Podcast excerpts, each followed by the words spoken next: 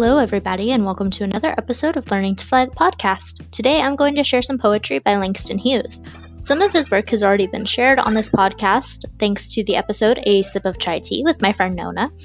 And I'm really interested in exploring more of his works with you guys and delving a little bit deeper into his message and what drove him to write in the first place. All right, so let's take a quick moment to talk about our sponsor, whom I am so grateful to have. Otherwise, I wouldn't have these podcasts for you and then I will share some of his amazing works. All right, be right back.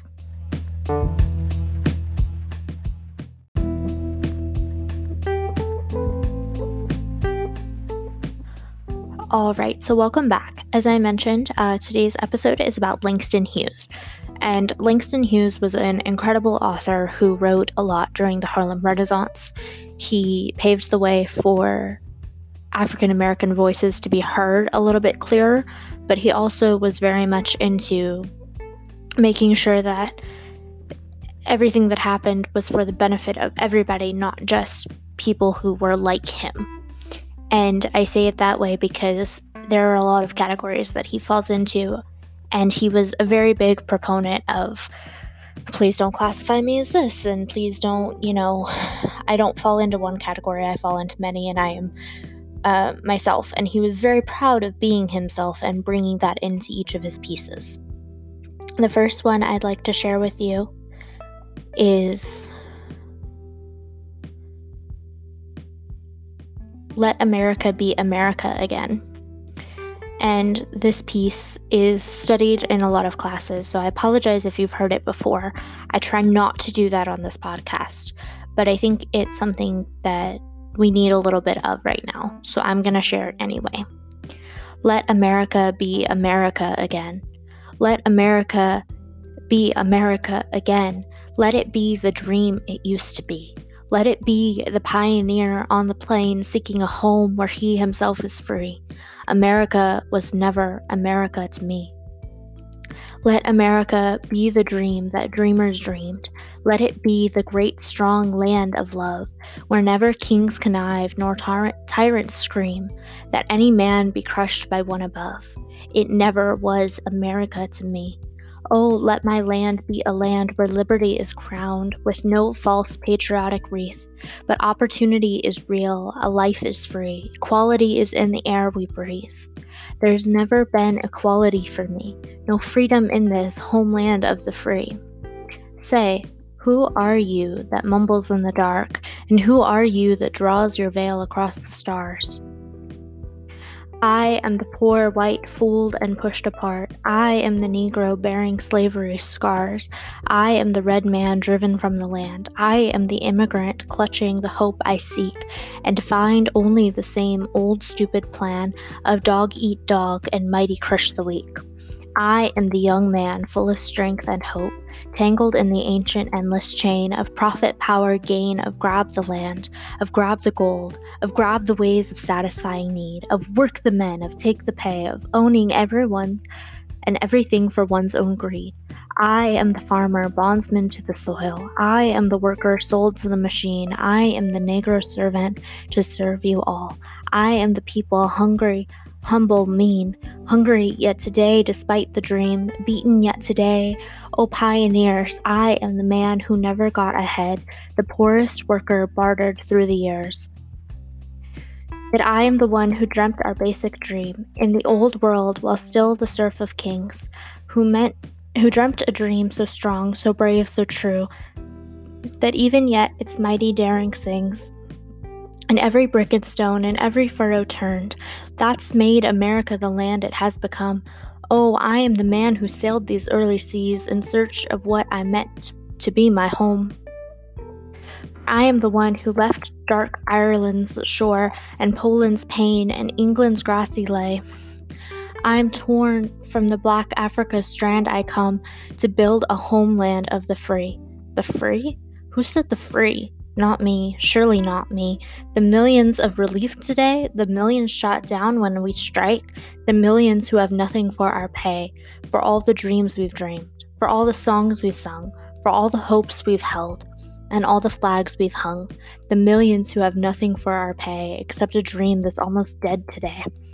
Oh, let America be America again, the land that has never that never has been yet, and yet must be, the land where every man is free, and that land that's mine, the poor man's, the Indians, the Negroes, me, who made America, whose sweat and blood, whose faith and pain, whose hand at the foundry, whose plow in the rain, must bring back our mighty dream again. Sure, call me an ugly name you choose, and steal the freedom does not stain. From those who live like leeches on other people's lives, we must take back our land again. America. Oh, yes, I say it plain. America was never America to me, and yet I swear this oath America will be out of the rack and ruin of our gangster death, the rape of rot, of graft, of stealth and lies. We, the people, must redeem the land, the mines, the plants, the rivers, the mountains, and the endless pain, all, all the stretch of those great green states, and make America, America again. And um, this piece, I think that a lot of people feel it right now. America isn't what it was supposed to be, and it's not the same thing it was in its original days. So many freedoms have changed, so many perspectives have changed. The way our government is run is changed. The way that we evolve has out evolved what was planned, what was hoped for, what was imagined. And by the time the Harlem Renaissance came around, only so much progress was made. There was still a huge hole in the heart of so many people, and there were still so many voices that were not heard. And this piece, like I said, you've probably heard it before. It's studied a lot. But I think it is a very important piece for the time it was written, and it is still a very important piece now, um, which is one of the amazing things about Langston Hughes. Now, on a happier note, as it is April, as it is National Poetry Month, as we all need a little cheering up, this poem is April Rain Song, and this is one of my favorite pieces. Let the rain kiss you. Let the rain beat upon your head with silver liquid drops. Let rain sing you a lullaby. The rain makes still pools on the sidewalk. The rain makes running pools in the gutter. The rain plays a little sleep song on our roof at night. And I love the rain. Truly, I do. Um, it makes an appearance in a lot of the work that I write, um, especially the pieces from Louisiana, because we got really bad rainy seasons um, that I didn't quite experience in the other places I lived. This next one is Boogie 1 a.m., and this is telling the story of when Langston Hughes was a child. So, be warned. Good evening, Daddy. I know you've heard the boogie woogie rumble of the dream deferred, trilling the treble and whining the bass in midnight ruffles of cut cat gut lace. And um, Langston Hughes was very much into music, was very much into talking about dreams, was very much about reaching for something and going for it. Um, but also he wanted his family to be much stronger than it was, so that makes an appearance.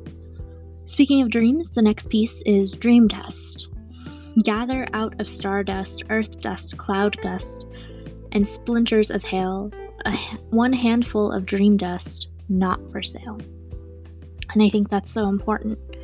We should never sell our dreams. We should never give up on them if we can help it, um, especially when it comes to art and poetry and the important role we share in telling the story of where we are um, through those dreams, through that art.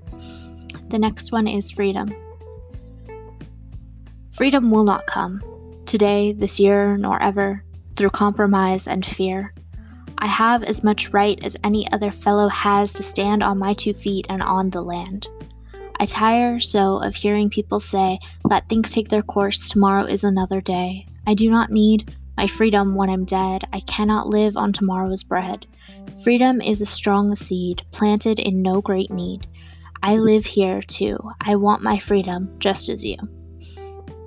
And I wanted to share this piece with you guys because everyone's at home they feel that they don't have freedoms because things aren't open, they can't go for adventures, etc., etc. Um, but we are free in choosing to stay home. We're free in the fact that we're helping each other and that we can use this time to better ourselves, or we can use this time to make progress on projects, or to get ahead in work, or to start a new routine, or to figure something out, or have an epiphany.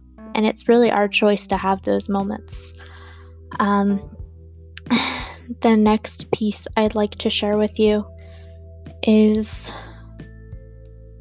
Seashore Through Dark Glass. Atlantic City.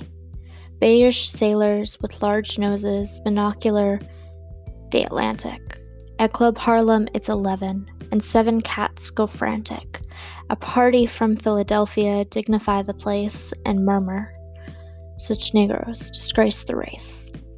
On Arctic Avenue, seafood joints, scent salty colored compass points. Blues on a box, play your guitar boy, till yesterday's black cat runs out tomorrow's back door. And this was a piece that didn't get a whole lot of um, attention when Langston Hughes was alive, but it's now one of his most popular works, and it's also one of the pieces that um, people try to dissect. And while you should do that with some poetry, personally, I don't think you should do that with Langston Hughes. He was so straightforward in his works. There aren't a whole lot of metaphors and things like that. Everything is very much what's really happening or what he's truly witnessing. Um, for example, the next piece that I'm about to read you is Red Roses, and it is quite literally about walking through a city and watching flowers come to life and how he wanted to do that too. And there, there is no great deeper meaning to it. And I think that people try to overly analyze his works because that's what the Harlem Renaissance was hidden meaning. Um, I think that's an outdated perspective.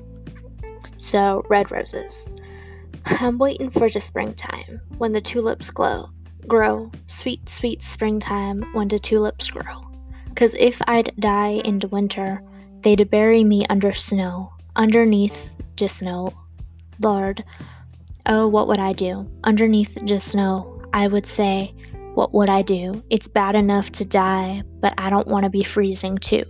I'm waiting for the springtime and the red and the roses red, waiting for the springtime when the roses red will make me a nice covering for a gal that's dead. So, wanting to grow up, but also how, in a way, roses signify when somebody passes and how he wanted to have an appropriate message for that should the time come. Um, Langston Hughes has written a tremendous amount of work, and I think that if you're more interested in history, there is a lot of his work available to you in a very easy form and in a digestible form.